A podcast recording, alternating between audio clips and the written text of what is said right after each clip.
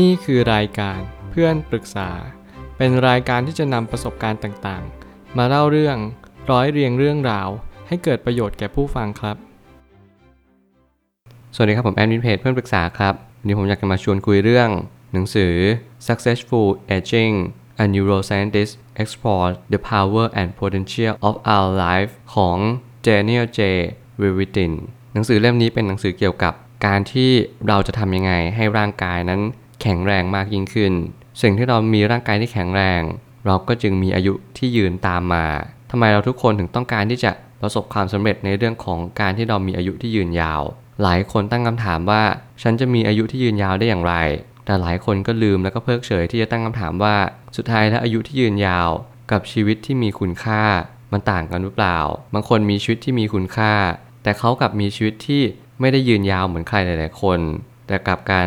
บางคนมีอายุที่ยืนยาวมากๆ แต่มีชีวิตที่ไม่มีคุณค่าเท่าที่ควร สิ่งที่เราต้องถามก็คือ เราจะทำอย่างไรให้เรามีความสุขในชีวิต นั่นคืออาจจะเป็นคำตอบที่ดีที่สุด ที่ผมเชื่อว่าหนังสือทุกเล่มที่เกี่ยวกับ aging ที่เกี่ยวกับ longevity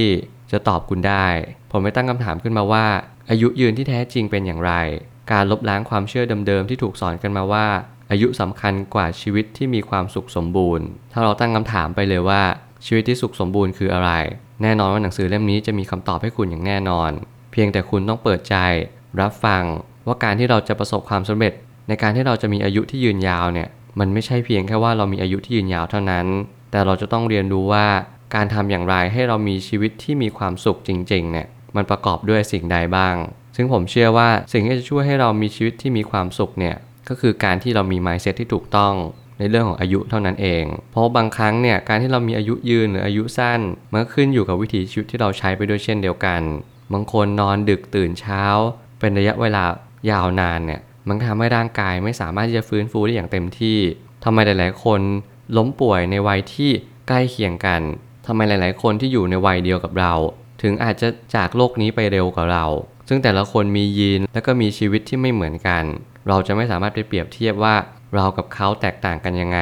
แต่เราจะเปรียบเทียบว่าตัวเราในแต่ละวันเนี่ยแตกต่างกันในวิถีใดมากกว่า เช่น เรานอนดึกตื่นเช้า บ่อยแค่ไหน แล้วเราสามารถที่จะจัดการเวลานี้ได้อย่างไร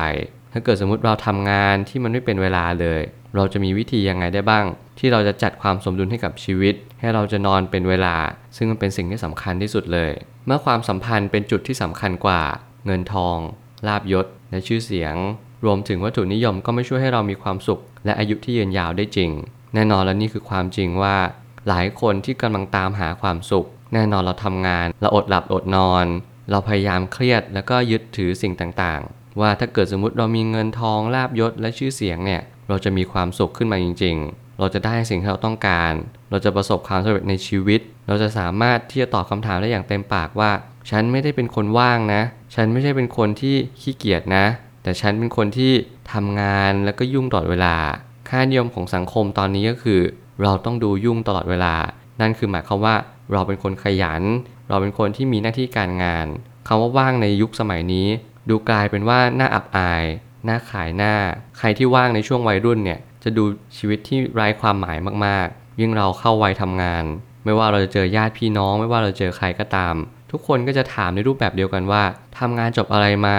นู่นนี่นั่นเต็มไปหมดเลย ในความหมายก็คือ เรารู้หรือเปล่าว่าสิ่งเหล่านี้มันบั่นทอน ให้อายุเราสั้นลง โดยที่เราไม่รู้ตัว วางแผนชีวิตเอาไว้ตั้งแต่เนิ่นๆ ยิ่งวางแผนได้ไวกว่า ก็ยิ่งทำตามวิธีที่เราตั้งใจได้ง่ายกว่าเช่นกัน จงระมัดระวังในการใช้ชีวิตตามอารมณ์ ชีวิตมันก็คือการเดินทางไปในทิศทิศหนึ่ง เราต้องรู้แล้วเราก็ควรจะเข้าใจมันว่า นั่นคือสิ่งที่เราควรจะเดิน แน่นอนว่าบางครั้งเราอาจจะไม่รู้หรอกว่า เราควรจะเดินในทางที่มีอายุที่ยืนด้วย แล้วก็มีชีวิตที่มีคุณค่าด้วย เมื่อไหร่ก็ตามที่คุณเจอสิ่งเหล่านี้ คุณจะรู้ชัดว่าคุณควรทำอะไรในแต่ละวัน ถ้าคุณไม่มีเวลาเลยจงหาเวลาคาว่าไม่มีเวลาหมายความว่า เรายังไม่ใส่ใจมันมากพอ เมื่อไหร่ก็ตามที่คุณคิดว่าคุณไม่มีเวลา คุณจงลองดูว่าสิ่งที่คุณจัดช่วงเวลาหรือว่า priority ของชีวิตเนี่ย คุณจัดมันได้ดีเยี่ยมแล้วหรือยัง บางครั้งเราอาจจะเอาเวลาไปทำงานมากเกินไปหรือเปล่า แล้วคุณก็บอกว่า เอ้ย มันหยุดไม่ได้จริงมันพักไม่ได้ เพราะว่างานมันเป็นแบบนี้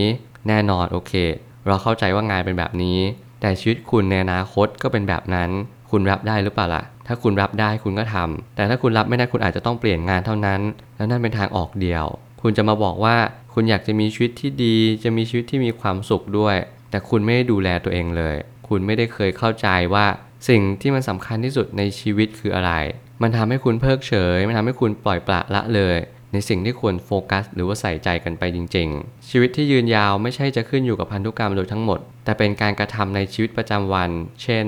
การนอนหลับ เป้าหมายชีวิต และการออกกำลังกาย แน่นอนว่าผมเน้นย้ำในเรื่องของการนอนหลับไปตั้งแต่แรก แล้วผมก็เชื่อว่าในหลาย ๆ คนเนี่ยก็ยังนอนหลับไม่เพียงพอในแต่ละวัน เราอาจจะนอนหลับเพียงแค่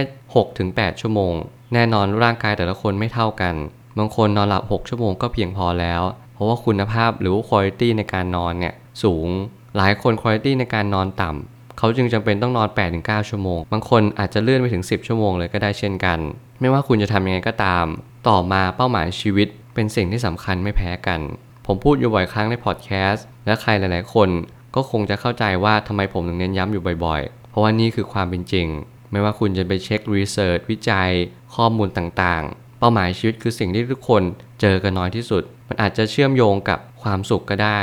แต่เรารู้หรือเปล่าว่าเป้าหมายชีวิต มันคือตัวความสุขเลยด้วยซ้ำมันคือตัวความสุขที่เราไม่ต้องไปตามหามัน แต่เราพยายามตามมัน เราพยายามไขว่คว้าด้วยตัวของเราเองทุกๆวัน ไม่จำเป็นต้องไปที่ไหน แต่มาหาที่ตัวเราเอง มันคือการ self-talk มันคือการคุยกับตัวเองจริง ๆ ว่าเราต้องการอะไรในชีวิตจริง ๆ เราจะมีความสุขในชีวิตได้ไหม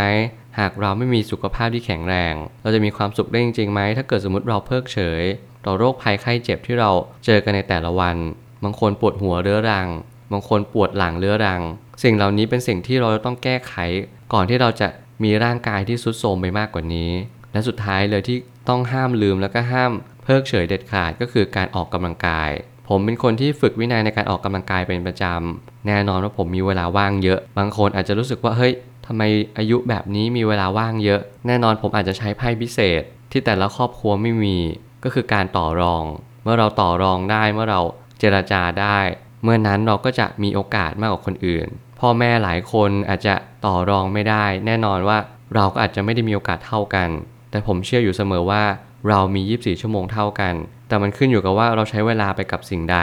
นั่นเป็นสิ่งที่สำคัญที่สุด ถึงแม้เราอาจจะไม่ได้ทำงาน ถึงแม้เราอาจจะไม่ได้ตั้งใจในชีวิตในรูปแบบคล้าย ๆ กัน แต่แน่นอนว่าเรามีจุดหมายปลายทางเหมือนกันแน่นอน คนที่ออกกำลังกาย คนที่มีเวลาให้กับตัวเอง ผมยังเชื่ออยู่เสมอว่า คุณจะได้ในสิ่งที่คนส่วนใหญ่ไม่ได้ ก็คือมีสุขภาพร่างกายที่แข็งแรง แล้วเชื่อเถอะว่าสุขภาพเนี่ยเป็นสิ่งที่สำคัญที่สุด คุณควรจะมีเวลาให้กับมัน ก่อนที่มันจะสายเกินแก้ สุดท้ายนี้ ทั้งนี้อาหารที่เรารับประทานเข้าไปสำคัญกว่า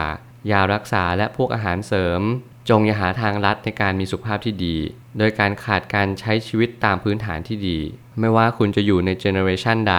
ยุคสมัยใด ตอบเลยว่ายุคสมัยนี้ อาหารเสริมเยอะมากๆ ไม่ว่าคุณจะไปช้อปปิ้งที่ไหนตามห้างสรรพสินค้า หรือว่าโดยเฉพาะการซื้อของออนไลน์ แน่นอนว่ายุคนี้เป็นยุคของการที่เราขายอาหารเสริมมากกว่าอาหารจริง แล้วมีหนำซ้ำอาหารที่เฮลตี้เริ่มเข้ามา แต่ก็ยังน้อยเหลือเกิน ถ้าเทียบกับเปอร์เซ็นต์ของ อาหารเสริมที่เข้ามา เราจะต้องเลือกสรรแล้วก็พินิจพิจารณานิดนึงว่า เราจะใช้ชีวิตไปในวิถีใด